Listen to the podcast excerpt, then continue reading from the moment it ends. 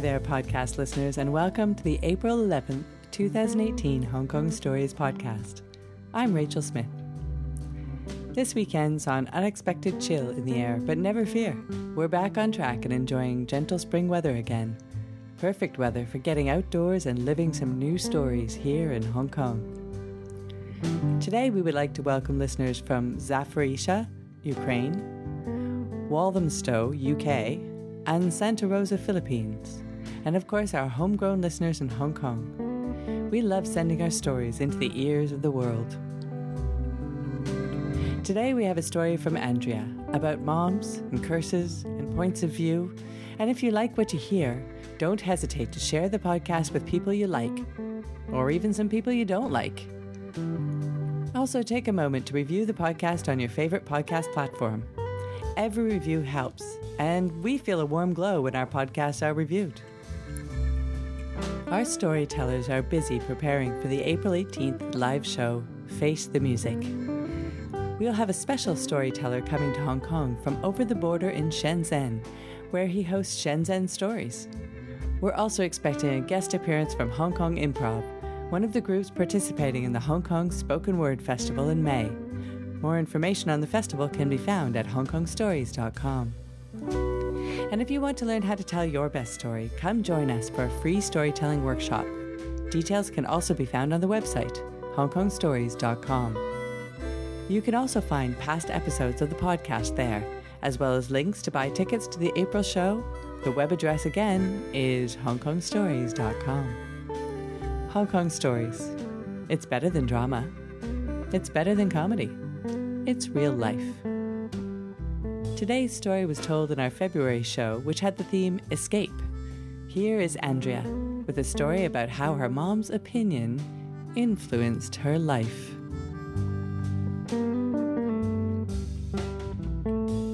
my mom cursed me. You are not pretty, but you're very kind. You're not so smart, but you can be quite hardworking. I do not remember how many times she had repeated those words to me. Don't get me wrong, she's not the type of Asian moms who constantly talk down to you just to make you feel bad. My mom is simply honest.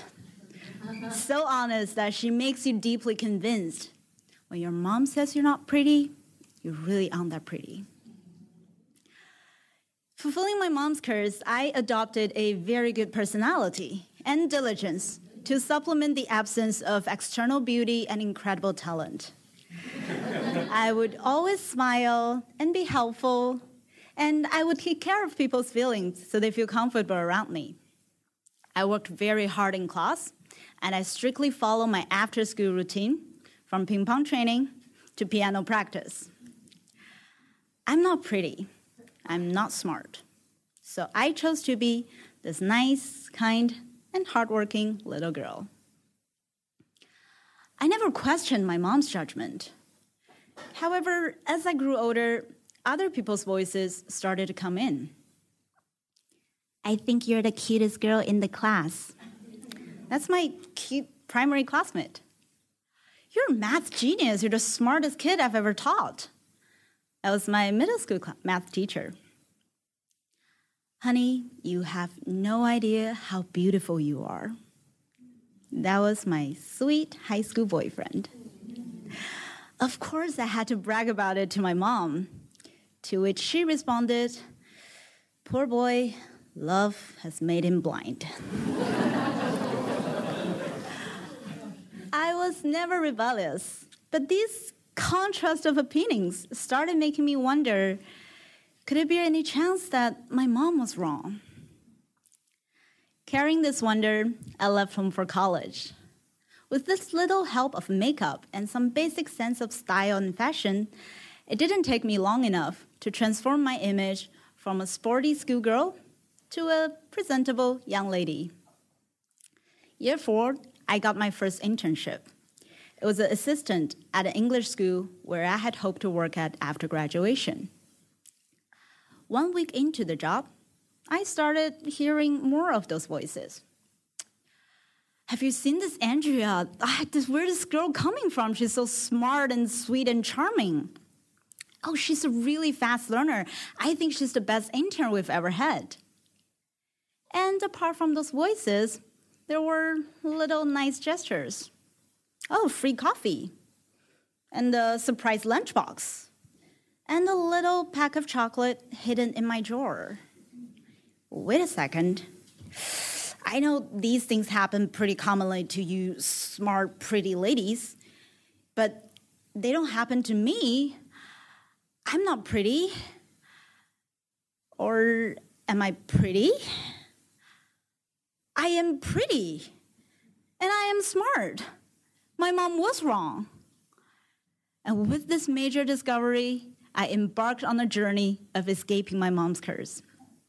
First thing first, I made it my daily priority to maintain my very good appearance when I entered the school. So every day I received compliment on my nice outfit and my perfect makeup. I would still smile a lot, but I also noticed that there were extra benefits coming with the smile. Whenever I was bored with my paperwork, I could just turn to my colleague and say, Jason, this teaching plan is really killing me. Can you help me proofread it? And the best part is, because it was an internship, I could always use classes or school events as excuses for not going to work.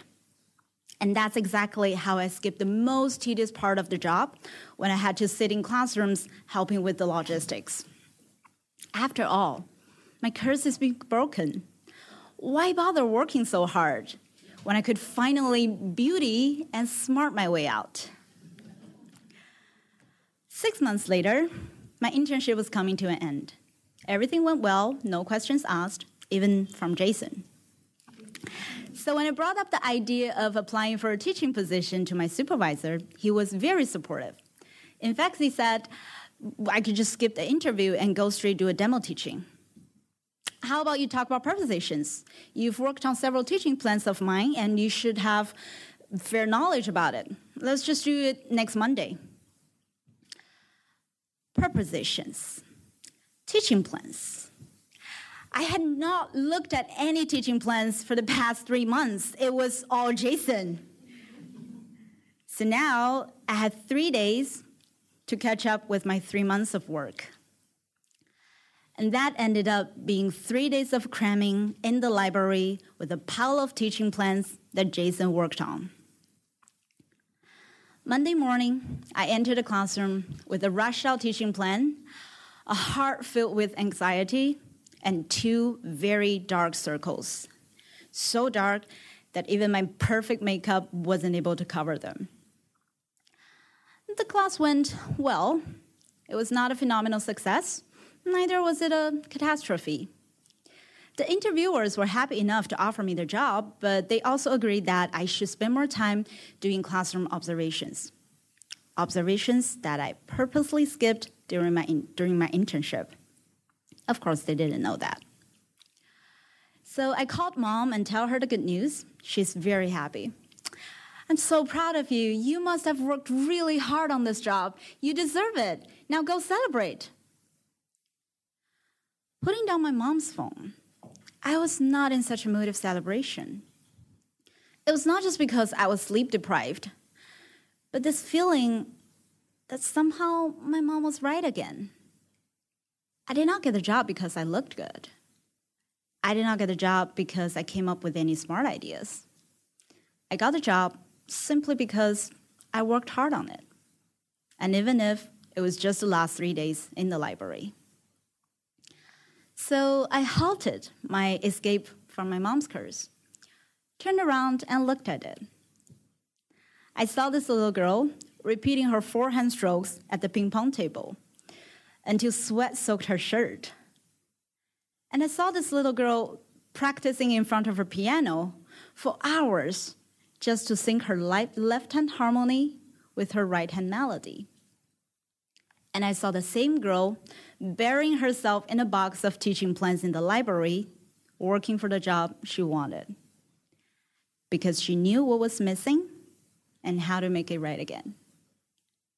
My mom's curse turned out to be her blessing. Thank you.